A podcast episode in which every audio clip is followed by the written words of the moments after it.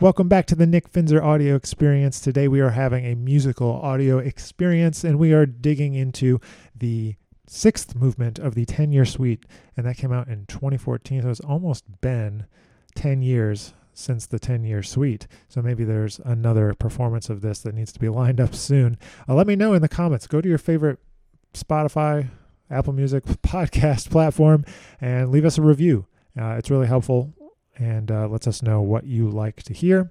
More musical episodes, more talking episodes, more interviews, et cetera.